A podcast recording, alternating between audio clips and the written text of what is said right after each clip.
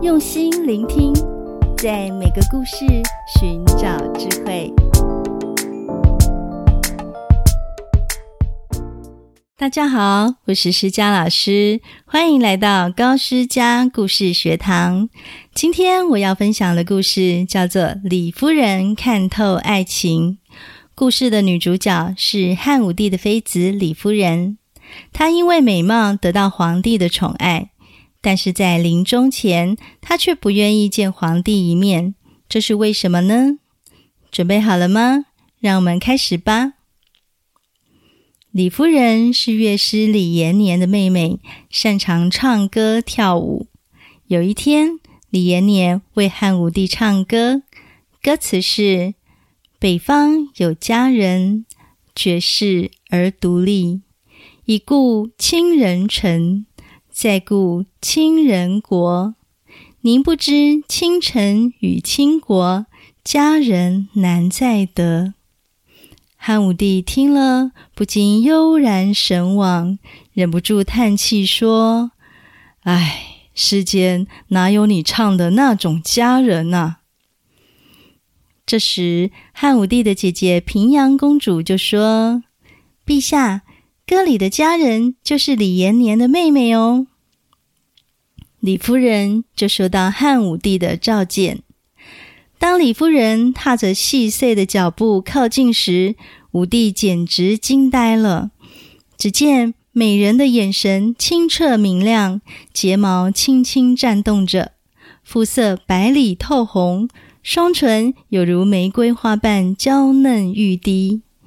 从此，李夫人就被纳入后宫，成为嫔妃，还跟武帝生了一个儿子，两人相当恩爱。后来，李夫人不幸得到重病，病得下不了床了，武帝就亲自去探望她，但是李夫人却用被子盖住了头，说：“陛下，我病得太久了，卧床不起。”身材和容貌都受到了损坏，请原谅不能面见皇上，只希望将我们的儿子和我的兄弟托付给您，请您多加关照。武帝轻轻拍他，温柔地安慰说：“夫人病得这么重，恐怕是不能起床了。但现在就托付儿子和兄弟的事，是不是太早了呢？”李夫人低声说：“女子的容貌如果不加修饰，是不能面见皇上的。所以我不敢在仪容不整的情况下面见陛下。”李夫人这番话让武帝十分心疼，她娇柔的声音让武帝更加思念了。所以武帝又请求说。夫人，只要让我见上一面，我将赏赐千金，而且封你的兄弟当高官。李夫人低声地说：“陛下是不是能够当高官，全在陛下的意思，而不在是否能见上一面。”武帝还是苦苦请求，甚至想掀开被子，然而李夫人就转身朝向床里面，肩膀抖动。不断的哭泣，再也不肯说话了。武帝只好不高兴的离开。李夫人的姐妹们看见皇帝生气了，都责备李夫人说：“你也太过分了，怎么不让皇帝见上一面，却要请他照顾兄弟呢？”傅李夫人叹了口气说：“哎，这你们就不知道了。”女子靠美貌去侍奉别人，一旦容貌衰退，别人对她的爱情自然就会减退。爱情减退了，别人对她的情谊也就断绝了。皇上之所以对我还依依不舍，是因为我漂亮的缘故。现在我变得难看了，皇上见到一定会厌弃。那他还会怜悯我的兄弟吗？我不肯见皇上，就是希望能将孩子、兄弟托付给皇上啊。不久，李夫人就去世了。汉武帝果然对她追念不已，用皇后的礼仪为李夫人下葬。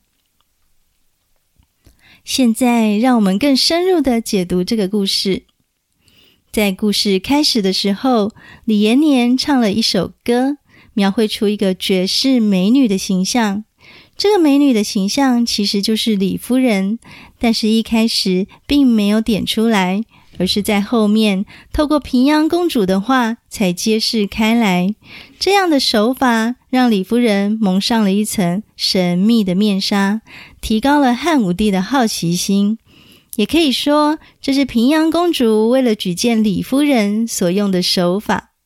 另外，李夫人不让汉武帝见到自己的病容，虽然说是为了让武帝记得她美丽的样子，但是这种举动也表现楚楚可怜的姿态，可以引起武帝的同情和爱怜，更增加她在武帝心中的地位。所以，李夫人堪称是个爱情高手，懂得掌握男人的心。最后，我们从李夫人的话语中可以看出，她对爱情有透彻的理解。汉武帝与李夫人之间原本就是建立在美貌上的。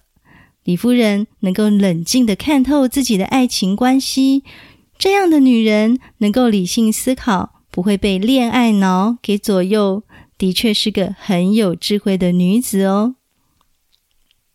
同时，这个小小的故事也给了我们三个智慧锦囊。第一，委婉的智慧。如果你希望自己给人的印象是深刻的，那就要用委婉的方式创造出一种神秘感，而不是大剌剌的不加修饰就登场。第二，柔弱的智慧。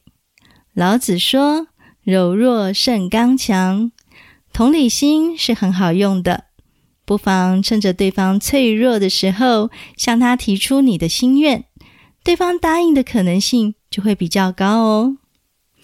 第三，理性的智慧，恋爱脑虽然能够让荷尔蒙上升，爱情冲昏头的感觉也令人迷醉，但是爱情里的人际互动还是需要讲究策略的。所以，运用理性思考非常重要哦。最后，我们要学的经典名句是：“以色侍人者，色衰则爱弛，爱弛则恩绝。”意思是，靠美貌得宠的人，一旦容貌老去，就会遭到遗弃。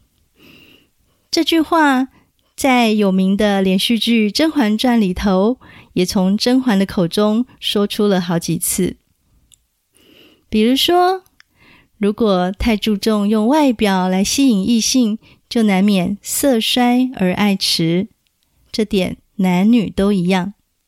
好，我们再读一次：以色示人者，色衰则爱迟，爱迟则恩绝。你喜欢今天的故事吗？不妨将今天学到的智慧和方法运用到生活中，强化自己的 EQ 和阅读素养。